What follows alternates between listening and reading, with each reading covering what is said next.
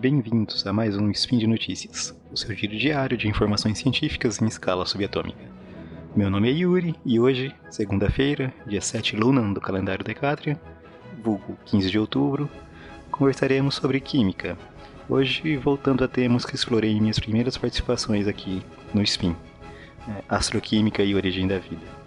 No programa de hoje, falaremos sobre o mais duro material conhecido, chuva de matéria orgânica em Saturno e cristais líquidos e a origem da vida. Speed Notícias.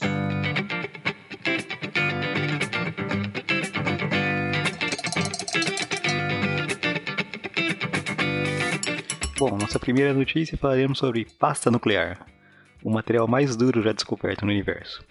É, primeiro vamos lembrar um pouquinho do que são estrelas de nêutrons. Né? As estrelas de, nêutron, de nêutrons surgem após a explosão de supernovas e são extremamente densas. Para dar uma ideia dessa densidade, seria aproximadamente como reduzir o Sol ao tamanho de uma cidade. Com toda essa densidade, a gravidade desses objetos é muito grande. Isso torna a sua superfície sólida, né?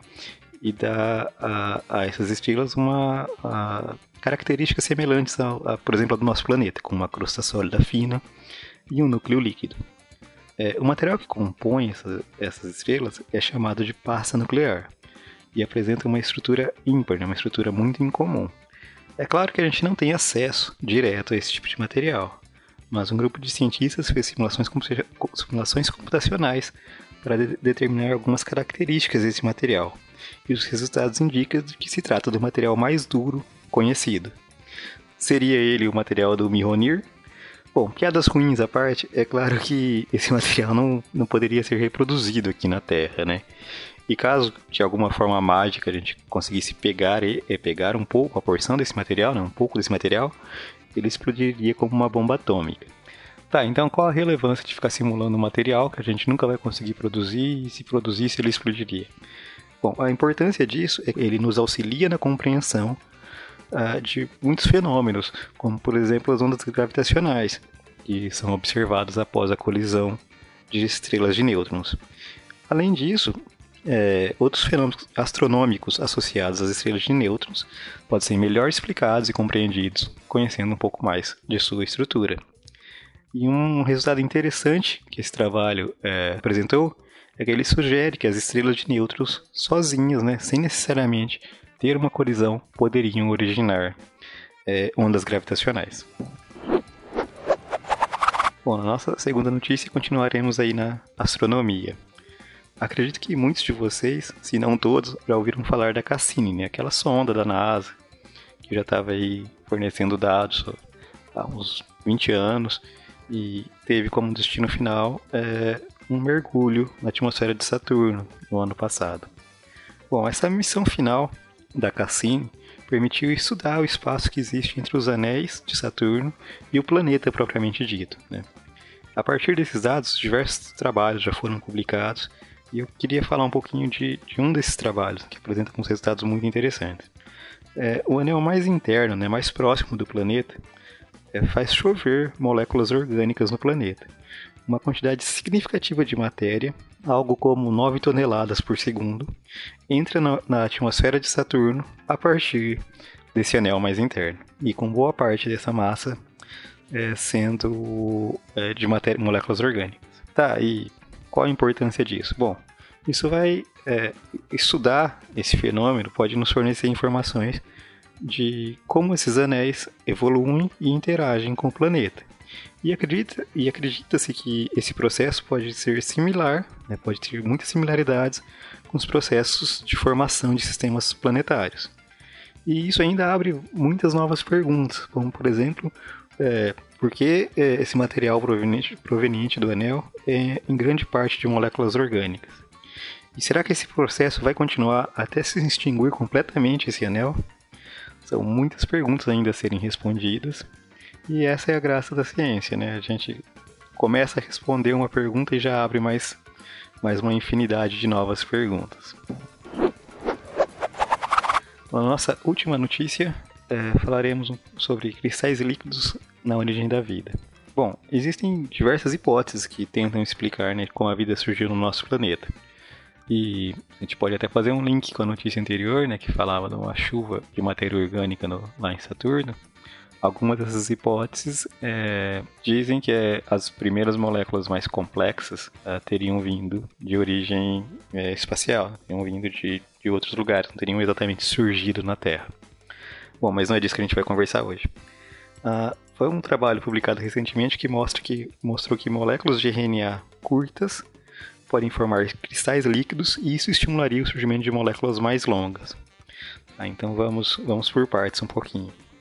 O que são cristais líquidos, né? Seria uma primeira pergunta a se responder para falarmos mais um pouquinho dessa notícia.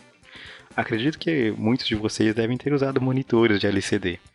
E acho que também todos lembram dos três estados da matéria, né? Sólido, líquido e gasoso, certo? Então, esses são isso é o que a gente aprende na escola, nesses três estados. Mas existem outros. E os, cristais, e os cristais líquidos estão entre os sólidos e os líquidos. Né? Neles, as moléculas apresentam já é, uma orientação relativa, mas possuem uma mobilidade em diversas direções. Né? Então, elas têm características híbridas entre líquidos e sólidos. Bom, isso posto, vamos voltar à origem da vida.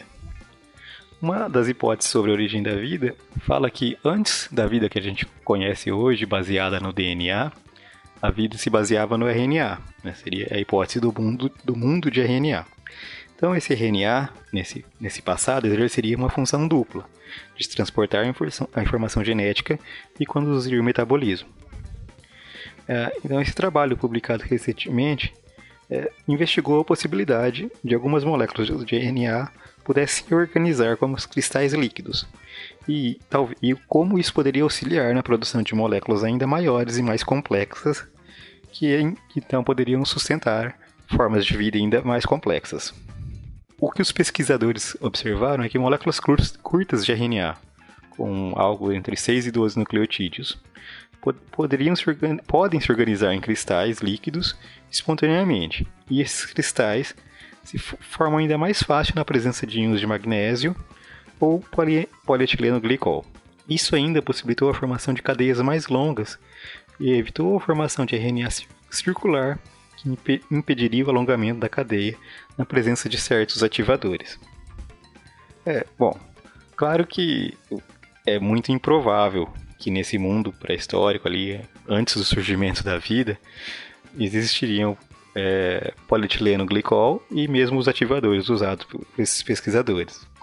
Mas é, a importância desse resultado é que mostrou-se que essas moléculas realmente podem se organizar como um cristal líquido e isso é, proporciona condições para que essas moléculas é, se tornem ainda maiores e mais complexas. E talvez o que fica a dúvida é que quais substâncias poderiam promover tanto essa organização na forma de um cristal líquido e a, o crescimento dessas moléculas. Será que existia no mundo é, pré-biótico, né, no mundo antes da vida, alguma coisa que pudesse facilitar essas reações? Então, mais uma vez, fica aí mais uma pergunta em aberto para continuar as pesquisas e, quem sabe, um dia é, efetivamente conhecermos a origem da vida. Bom, meus amigos, por hoje é isso. E gostaria de lembrar a todos que na postagem vai desse spin estarão os links para uh, quem tiver interesse em qualquer uma das notícias aqui comentadas. E ainda uh, gostaria de ressaltar que o espaço de comentários está aberto né, para elogios, críticas, sugestões ou mesmo eventuais xingamentos. É, também é importante ressaltar que esse programa só é possível acontecer graças ao apoio no patronato do SciCast e caso ainda não seja um apoiador, é, considere essa possibilidade. Tem os links também na postagem pra, com mais informações. Forte abraço e até amanhã.